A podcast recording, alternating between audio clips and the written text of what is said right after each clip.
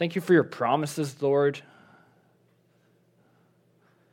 Uh, you tell us if you confess with your mouth that Jesus is Lord and believe in your heart that God raised him from the dead, then you will be saved. Uh, and we just believe that, Lord. We believe that we don't have to be scared of death anymore. Uh, through Jesus Christ, the blood of the Lamb, uh, we are saved from death. We have no fear of death anymore. And we just thank you for that. We thank you for your words, that they're true. Your promises are true that we can hold to. Um, just bless our time. Convict us where we need convicting, Lord. Build us up where we need building up. And uh, we just offer the rest of this time to you. Amen. Amen. So 2 Samuel 7. Um, 2 Samuel 7 is sort of the really the lead chapter in the book of 2 Samuel, I'm going to say. We got a really good chapter this week. It is almost like the pinnacle of the book of Samuel. Like we know 1st and 2nd Samuel originally would have been kind of one book and and 2nd Samuel chapter 7 here is kind of like the pinnacle of David's life that we get to see here. And and everything in David's past sort of leads up to this moment, and kind of everything in the future we're going to read about almost looks back to this moment right here in chapter 7. In fact, you could even say the whole rest of the Bible uh, looks back to this moment right here. The whole rest of the Bible is remembered with this chapter, chapter 7, right here in mind. So we're in for a treat this morning. The whole Old Testament prophecy regarding the coming Messiah that's a, about to come, Jesus Christ, it's woven right through 2 Samuel 7 here this morning. The, the title of, of 2 Samuel 7, which you might have if you look at the top, mine says, The Lord's Covenant with David. And so this is one of five major covenants uh, that we have in the Bible that God makes with his people. And we're just going to run through what the five major ones are quickly. The first you have is the, this is a hard one to say, Noahic. Yes, I YouTubed how to say this Noahic covenant. In the book of Genesis, um, after Noah and his family, they come out of the ark. Noah sits down. He offers the burnt offering up to the Lord, and, and God responds in this way. In Genesis chapter 8, he says, When the Lord smelled the pleasing aroma, the Lord said in his heart, I will never again curse the ground because of man. For the intention of man's heart is evil from his youth. Neither will I ever again strike down every living creature as I have done. While the earth remains, seed time and harvest, cold and heat, summer and winter, day and night shall not cease. That's the Noahic covenant. The second major covenant we have is the Abrahamic covenant. Uh, later in the book of Genesis, God picks Abraham to form a covenant with. He says that his offspring will be greater than the stars in the heavens. The heavens. And then the third thing we have is the Mosaic covenant. Moses, also known as the law. Uh, we know the people of Israel, they were led out of Egypt. They came to the base of Mount Sinai. Moses goes up on Mount Sinai and he gets the Ten Commandments and a whole host of other laws that the people of Israel were to follow and God says this basically if you follow these stipulations, then blessing will come, and if you don't, then curses will come. So that's the third one, the Mosaic covenant. The fourth major covenant we're going to look at oh, look at that Davidic covenant. God forms a covenant with David, telling David that he will establish the throne of God for eh, throne of David forever, and his house and his kingdom will be made sure forever. And then the fifth major covenant that we have in the Bible is the new covenant. And this is the covenant life that we live in right now. It's, it's when God makes an everlasting covenant with his people. He puts the law on their hearts, complete forgiveness of sins, and we have complete access to God through the helping power of the Holy Spirit, all thanks to who? Jesus. Nailed it. You guys are good. And so today we're going to look at the fourth uh, major covenant, the Davidic covenant, 2 Samuel chapter 7 here, and we're going to see how the Davidic covenant is just crucially important to the not, not only everything, but especially to the new covenant that we now live in. And so this, this text we're going to look at here, it's a major stepping stone of prophecy that is vitally, vitally important to the narrative of the Bible and leading to Jesus Christ. Did I make that clear enough how important this is today? That we need to keep our eyes awake. This is very amazing text. I don't know if you watched my video yesterday uh, that comes out every Saturday this isn't just, oh, cool, another chapter set. This is this doesn't just come after chapter 6. This is very important text, chapter 7 in terms of the Bible. Let's get into it. Verse 1 to 3 of chapter 7. Now when the king lived in his house and the Lord had given him rest from all his surrounding enemies, the king said to Nathan the prophet, "See now I dwell in a house of cedar, but the ark of God dwells in a tent." And Nathan said to the king, Go, do all that is in your heart, for the Lord is with you. So, if you remember last week in chapter 6, uh, a lot of what we talked about was the Ark of the Covenant being brought into Jerusalem. Uh, it's brought in from Obed Edom's house. And so David brings the ark in. He sets it in place in Jerusalem. He sets it in the tent that David had pitched for the ark. And there's great rejoicing and there's praise going on. And it's an awesome time for David and the, and the people of Israel. And so here in chapter 7, we have David looking out of his house of cedar, which we can probably imagine is a gorgeous house, nice big house, probably lots of windows. He's probably sitting, you know, with the French doors open. Maybe he's got the blinds pulled. It's probably his doors, probably the doors that have the blinds built in. And with the remote control, you can raise and lower the blind. Like David's got the nice, nice blinds, and it's the good stuff. It's not just cheap, cheap uh, cheap stuff he's got going on in his house. He's living the life of luxury, and he looks out and he's, he looks down on, on the city of Jerusalem and he sees this tent that the ark of God is in.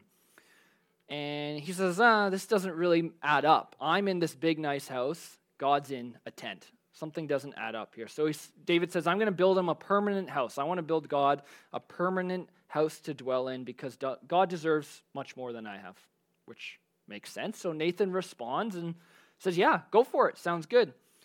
And now Nathan hadn't talked to God about this, but it makes sense, right? Like in the past, we've seen God is with David, and this seems like a good thing. So Nathan says, Yeah, go ahead. That seems reasonable to me, and I'd say the same thing. But God has different plans and comes to Nathan that night. Look at verse 4 of 2 Samuel. It says, But that same night the word of the Lord came to Nathan Go and tell my servant David, Thus says the Lord, Would you build me a house to dwell in? I have not lived in a house since the day I brought up the people of Israel from Egypt to this day, but I've been moving about in a tent for my dwelling. In all places where I have moved with all the people of Israel, did I speak a word with any of the judges of Israel? Whom I commanded to shepherd my people, Israel, saying, Why have you not built me a house of cedar? And so God here almost seems a little surprised, right? He seems almost like, Oh, well, I haven't lived in a permanent house since the day I brought the people out of Egypt about 300 years ago. And until now, I've been moving with the people. And God says, Not only have I been living for a tent this whole time, but I haven't asked anyone, any of the judges or any of the prophets, to make me a house. So it's kind of weird. Why would you ask me this, David? And he almost seems surprised. God almost seems surprised here when you read it at first. And it almost think, makes you think, like, oh, maybe he's not very happy with David or something. But because we're diligent Bible readers, we know actually that, that God isn't upset here.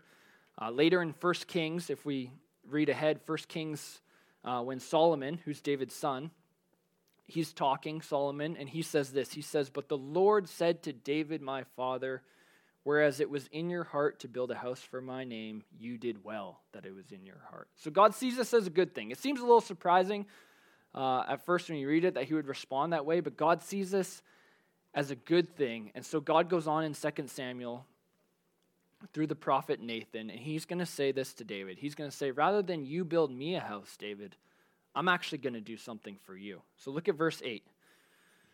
Now, therefore, thus you shall say to my servant David, Thus says the Lord of hosts I took you from the pasture, from following the sheep, that you should be prince over my people Israel. And I have been with you wherever you went, and have cut off all your enemies from before you. Stop right there. Don't finish nine yet. So let's look at this first. First, God outlines uh, three things that he's done for David. He says this He says, I took you from the pasture, from following sheep, and I made you prince over the people of Israel. I made you king over Israel. And then he says this He says, I've been with you wherever you went. And he says, I've cut off all of your enemies before you. So, first, God reminds David of the things that he's done for him. And then he goes on in 9 and he says, These are the things I've done for you. Now, these are the things I'm going to do for you. Look at verse 9 again, 9 to 11. It says, And I have been with you wherever you went, and have cut off all your enemies from before you, and I will make for you a great name, like the name of the great ones of the earth. And I will appoint a place for my people Israel, and will plant them, so that they may dwell in their own place and be disturbed no more and violent men shall afflict them no more as formerly from the time that I appointed judges over my people Israel, and I will give you rest from all your enemies. Moreover, the Lord declares to you that the Lord will make you a house. So God says he'll do these things for him. He says, I will make you a great name. I will appoint a place for my people. I will give you rest from all your enemies. You wanted to make me a house, David? Well, guess what? I will make you a house. And the type of house that God's going to build here isn't just going to be any old house that David had planned on building. It's going to be far better and far bigger than any house that David had intended. And in God's case here, though, we aren't talking about a physical, literal house. God's talking about a metaphorical house, a dynasty that will be formed through David. And this isn't the first time we've seen this. I'm not just making this up. This isn't like out of the blue. Go back with me uh, to the book of Genesis. Turn with me to the book of Genesis. Hope you have your Bibles on you because you need your Bibles today and tomorrow and the next day. Go back to Genesis 49. Genesis chapter 49. Uh, if you remember Jacob, you guys remember guy Jacob? He wrestled with the Lord, he wrestled with the angel of the Lord and he had his name changed to Israel. Pretty important guy. Genesis chapter 49 Israel's on his deathbed, and his 12 sons gather around him. And it's kind of like the last thing Israel kind of says to his sons. He does a blessing and a prophecy, goes down the line of each of the sons and gives each of them a blessing and a prophecy. And so in Genesis chapter 49, uh, look at verse 10. Genesis 49, verse 10 says, The scepter shall not depart from Judah, nor the ruler's staff from between his feet, until tribute comes to him, and to him shall be the obedience of the people. So the scepter, being a king's staff, it won't depart from Judah, and to him shall be the obedience of the peoples. Now we get to cheat a little bit because we get to uh, you know, read ahead. We have the pleasure of having the whole Bible in front of us. And so, who's this prophecy talking about here in Genesis? You guys said it before Jesus. This is a messianic prophecy here in Genesis chapter 49. We know that in the book of Revelation, Jesus is referred to as the lion of the tribe of Judah. And this prophecy here in chapter 49, it winds through the Bible, and the thread the scarlet thread that winds through the Bible of this prophecy brings us right through what we're reading about today. And something interesting is that who did uh, Israel prophesy this over? What tribe? Tribe of Judah. And David comes from what tribe? Judah. So the covenant with David here, go back to 2 Samuel. This covenant with David ties together not only past prophecy and future prophecy the weave of scarlet thread passes right through this covenant with God that we're in right now. And this covenant that God makes with David has future ramifications uh, up until the time of Jesus in the New Testament and even beyond into the millennial kingdom when Jesus returns. It's pretty awesome if I haven't made that clear. This is an important text. So let's keep looking at what the building of this house will look like from God. God says, I'm going to build you a house. Well, let's look at what this house building looks like. In chapter, in, uh, chapter 7, verse 12, goes on.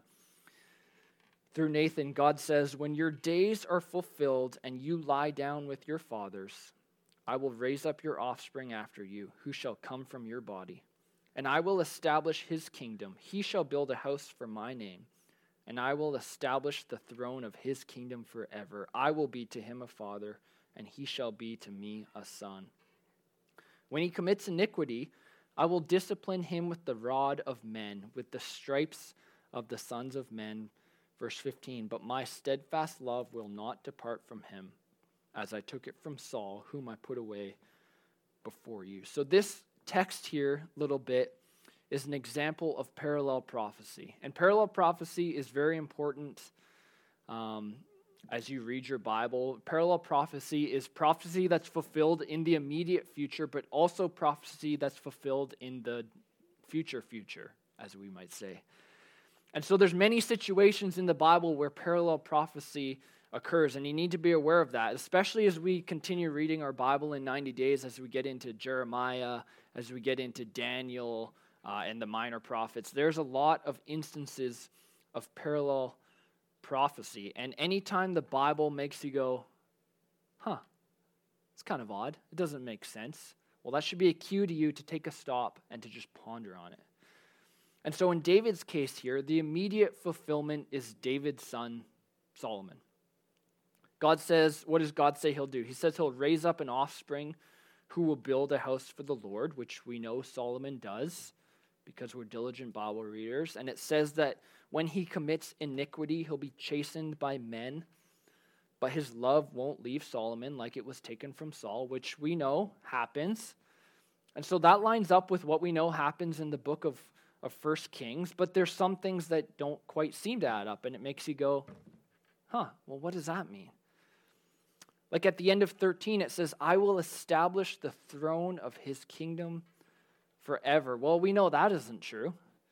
We know that doesn't happen because about 400 years from this point, Babylon comes and, and routs Judah and takes away the people of Judah to Babylon, and never again is there a king of David on the throne anymore though David's line doesn't die out, his genealogy doesn't die out, but his throne isn't established forever. We know in Isaiah 11 that there's a shoot from the stump of Jesse and a branch from his root shall bear fruit. Or, or in the book of Matthew, it actually starts with the genealogy of David all the way down. So we know the line doesn't die out of David, but there's not a, a descendant of David sitting on the throne forever. That doesn't just makes you go, huh, kind of odd. Look at verse 16.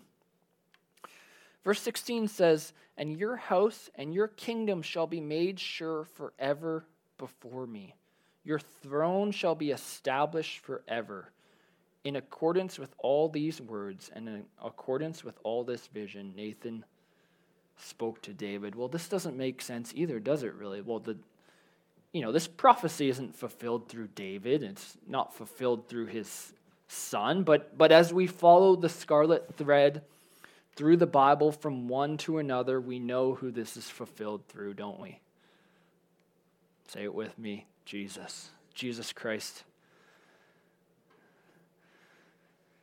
This won't be on the screen, so you got to go there with your Bible. Go to Isaiah chapter 9.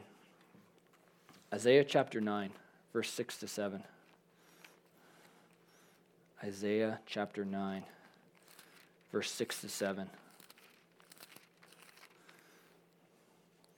Isaiah chapter 9, verse 6 to 7 says this For to us a child is born, to us a son is given, and the government shall be upon his shoulder, and his name shall be called Wonderful Counselor, Mighty God, Everlasting Father, Prince of Peace. Of the increase of his government and of peace, there will be no end on the throne of David and over his kingdom to establish it and to uphold it with justice and with righteousness from this time forth and forevermore. The zeal of the Lord of hosts will do this. Look at Luke chapter 1, verse 31. I think this one will come up on screen. It says, Behold, you will conceive in your womb and bear a son and you shall call his name Jesus. He will be great, and he will be called the Son of the Most High, and the Lord will give to him the throne of his father David. And he will reign over the house of Jacob forever, and of his kingdom there will be no end. See, this covenant with David is partially fulfilled through Solomon, David's son, but it's fully fulfilled through another son, Jesus. Twelve times in the New Testament, Jesus is referred to as the Son of David. Turn in your Bibles to the very first sentence of the New Testament. Very first sentence of the New Testament. Book of Matthew. It says this Matthew 1 1.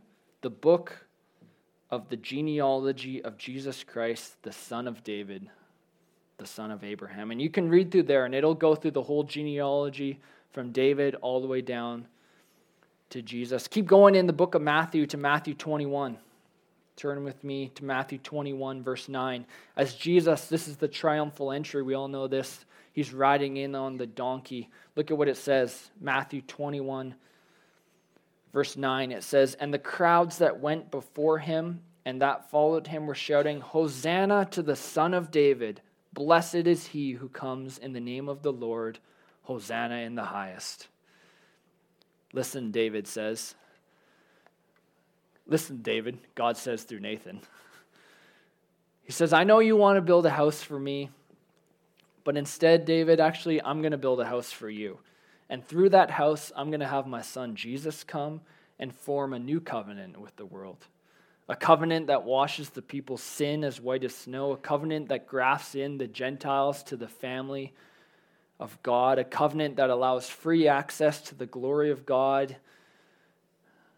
God says, you know, my people won't need to go through a priest. There will be a veil torn, and I will dwell with my people. There'll be a covenant that's founded upon the steadfast love of the Lord, and it will not be changed. There's a covenant that through the death and resurrection of the Son of God, Jesus Christ, death does not have to be feared anymore. Blessed is he who comes in the name of the Lord. And the one who comes in the name of the Lord is the one who forms a new covenant with his people, allowing you, allowing me to experience the full grace and love that God has for us. And so, this piece of text, as you're back in 2 Samuel, is vitally important to the narrative of the unified story that leads us to Jesus, our Redeemer and Savior. See, through this covenant in 2 Samuel, the past prophecy must pass through this choke point. This is almost like a choke point in the prophecy of Jesus Christ. It has, your past prophecies have to come through this point in 2 Samuel to continue on to the ultimate one to come, Jesus. And so, what do we do with this then? I guess you might be saying. How are we to react to this covenant that God has formed with his people? Well, a great way to start is to respond in the same way that David responds to the covenant that God formed with him. The second half of chapter 7 is, is titled God, David's Prayer of Gratitude. There's nothing else that David can do other than simply be humbled before God and offer a prayer of gratitude and thanks. Eight times in the words spoken to God, spoken to David through Nathan, God used the words, I will. There was nothing that David could do here to influence anything from God, not by working harder, not by saying or doing the right thing, not by making enough money. There was nothing required of David here for the covenant to be honored. And 10 times in this prayer that we're going to look at, David refers to himself as a servant. And so as he goes through this prayer, he breaks it up into three parts that we're going to look at. First thing he does is he thinks about the present. He prays about the present. Let's look at it. Verse 18 to 21, when David prays in response to this covenant, he, he reflects on the present. He says this Then King David went in and sat before the Lord and said, Who am I, O Lord God? And what is my house that you have brought me thus far? And yet this was a small thing in your eyes, O Lord God. You have spoken also of your servant's house for a great while to come, and this is instruction for mankind, O Lord God. And what more can David say to you? For you know your servant, O Lord God. Because of your promise, and according to your own heart, you have brought about all this greatness to make your servant know it. So David says, Who am I that this should happen to me? Because David, if you remember, he was just a young boy in the shepherd's field. Uh, he was the youngest of all his brothers. They actually almost forgot about him, kind of, when Samuel came to appoint a new king. He'd gone through everyone, and he's like, Is there anyone else? And they're like, Yeah, there's our young brother out there tending to the sheep, but he's you know, he's nothing. And now look at God's made him king over Israel. And why has all this happened? Look at verse 21. Because of your promise and your heart, you've brought about this greatness. David declares. So, so David prays about the present and he says, I can't believe that you've made me king. And then David reflects on the past in verse 22 to 24. He says, Therefore, you are great, O Lord God, for there is none like you, and there is no God besides you, according to all that we have heard with our ears.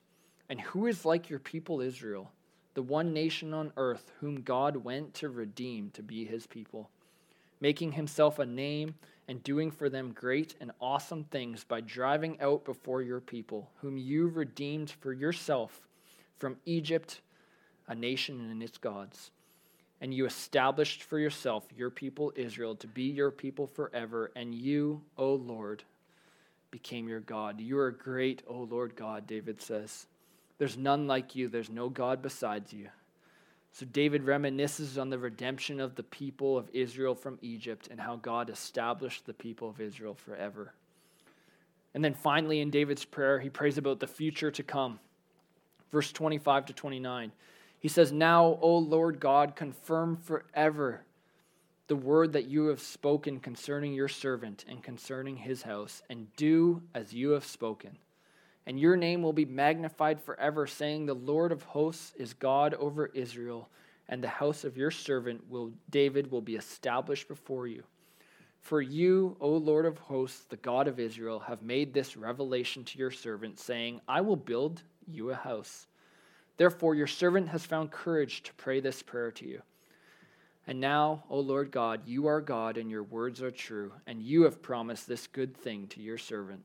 Now, therefore, may it please you to bless the house of your servant, so that you may continue, so that it may continue forever before you. For you, O Lord God, have spoken, and with your blessing shall the house of your servant be blessed forever. So, the final prayer that David has of the future is quite a bold prayer, actually. Look at verse 25 again. It says, Confirm forever the word that you have spoken concerning your servant and concerning his house, and do as you have spoken. This isn't a passive prayer that David prays. Um, you know, he doesn't say, "Oh God, just do whatever you want," or. But it's also not an arrogant prayer where he says, "Let me tell you how it's going to be done here, buddy." No, this is a prayer of bold trust in the Lord. David says, God, you said you're going to do this. Now I trust that you are going to do it, and I trust that your word is faithful. Spurgeon um, has a bit of a metaphor quote on this that I'm just going to paraphrase a bit because he says it in very old English and it doesn't make sense to us these days. So I'm just going to paraphrase it a little bit. He said something like this regarding God's promises. He says, If I have a Canadian bill in my pocket, take your pick, let's say a 100, because we all want to have $100 bills in our pocket, it's a promise for a certain amount of money. And I take that money, I take that bill, and I use it with the assumption that it will do what it says it will do. I don't keep it in my pocket and just hope that it'll work. Money is made to be used, and in the same way, God gives promises to be used. God doesn't give promises so that you can hide them in your pocket. And when the promises of God are utilized, it brings glory to God. It isn't arrogant to use the promises of God. And you can be sure that the promises of God will happen because God isn't one that should lie or change his mind. Look at verse 28. And now, O Lord God, you are God, and your words are true, and you have promised this good thing to your servant. The Lord's covenant with David, 2 Samuel chapter 7. And so we started this chapter with a desire from David to build a temple for the house of the Lord, which was a good thing for him to desire, like we saw. But instead, God flipped that upside down and instead promised to build a house for David. Not a physical house, but an eternal house through a covenant that would lead to our Savior, Jesus Christ, who would usher in a new covenant with his people, with me, with you, a covenant not based on the Mosaic law, but one based on the redeeming blood of Jesus Christ who came to fulfill the law. And so we find out later in the book of Chronicles, the book of Chronicles, I should have YouTubed how to say that one, exactly why David wasn't allowed uh, to build the temple. In chapter 22, David's talking to Solomon, his son. And he says this in verse 6 to 10 Then he called for Solomon, his son, and charged him to build a house for the Lord, the God of Israel. David said to Solomon, My son, I had it in my heart to build a house to the name of the Lord my God. But the word of the Lord came to me, saying, You have shed much blood and have waged great wars. You shall not build a house to my name, because you have shed so much blood before me on earth. Behold, a son shall be born to you, who shall be a man of rest. I will give him rest from all his surrounding enemies, for his name shall be Solomon, and I will give peace and quiet to Israel in his days. He shall build a house for my name. He shall be my son, and I will be his father, and I will establish his royal throne in Israel forever. So David was a man of war, bloodshed, like we've been seeing for the past six months here. But his son was a man of rest and of peace. Uh, but you know what's amazing is that though David was told he wasn't going to build the temple like he wanted to, that didn't stop him from preparing as much as he could for his son Solomon. It says uh, just earlier in First Chronicles, actually, that before David dies, he had stone cutters preparing stones. He had iron nail, nails and bronze in quantities beyond measure. He had cedar timbers cut and prepared that were beyond number, and other materials in great quantity, prepared before his death so that David could contribute to the construction of the temple. And let me ask you this Did you know that God is still in the house building business today? We've seen from the past that we don't like his, he doesn't like his lead carpenters to be men of war and blood. That's why he used Solomon, a man of peace, and that's why Jesus is known as the Prince of Peace. Remember Isaiah 9 wonderful counselor, mighty God, everlasting Father, Prince of Peace. See, God is still building and he's still in the construction business today, and he's using Jesus to work on his kingdom, and he's doing work on his own temple. And that is, I'm looking at him right now. Look at 1 Peter. It says, As you come to him, the living stone, rejected by humans, but chosen by God and precious to him, you also, like living stones, are being built into a spiritual house to be a holy priesthood, offering spiritual sacrifices acceptable to God through Jesus Christ. Friends, you are the temple of God. You are the living stones being built into a spiritual house for the Lord through the work of Jesus Christ. You are a living temple being built up through Jesus Christ for God to dwell in. And what's our appropriate response? Well, our appropriate response is that of David praise, honor, a stance of gratitude as a servant of the king, knowing there's nothing that I can do to change his covenant. There's nothing I can do to make this covenant happen or not happen. But, friends, that's not to say we get lazy, right? What did David do when he told he was told he wasn't going to be building the temple? He didn't just sit back and turn on the big screen, the 60 incher high definition. No, he got to work. He saw an opportunity to be a part of the work of God, and he wanted to do anything that he could to be on God's construction team. So the Lord's covenant with David here, 2 Samuel chapter 7, of a very important vertebrae in the, in the backbone, the skeleton of the entire story leading to Jesus. The red thread of Jesus weaves itself directly through this chapter right here. God makes to David a promise, a promise to establish the throne of his kingdom forever. A promise that we only know we know is only fulfilled through one man, through Jesus Christ, the son of David who came and interceded for you and for me to form a new covenant with God. One based on grace, based on love, based on unconditional mercy, and the only thing that you have to do, the only thing I have to do, is to confess with your mouth that Jesus is Lord and believe in your heart that God raised him from the dead, and you will be saved. And that's an amazing promise that I personally have cashed in. I'm not keeping it in my pocket. One of the just uncountable amounts of promises that God has made in His Word. Friends, God is a kingdom builder even to this day. And His kingdom is being built. Jesus said, Upon this rock I will build my church, and even the gates of hell will not overcome it. His church is being built. Do you want to be a part of it, or do you want to be a slacker? One of those guys that you always see, seems like every five minutes he's taking a smoke break. I don't want to be one of those. Take hold of the promises of God, use them. As the worship team comes up to lead us in one final song, um, I just want to encourage you with this. The Word of God says the harvest is plentiful, but the workers are few, so pray for the laborers. And that's what we're praying for this covenant. There's a new covenant that's been formed. And through Jesus, there's nothing we can do. But that doesn't mean we get lazy, it doesn't mean we just sit back and do nothing.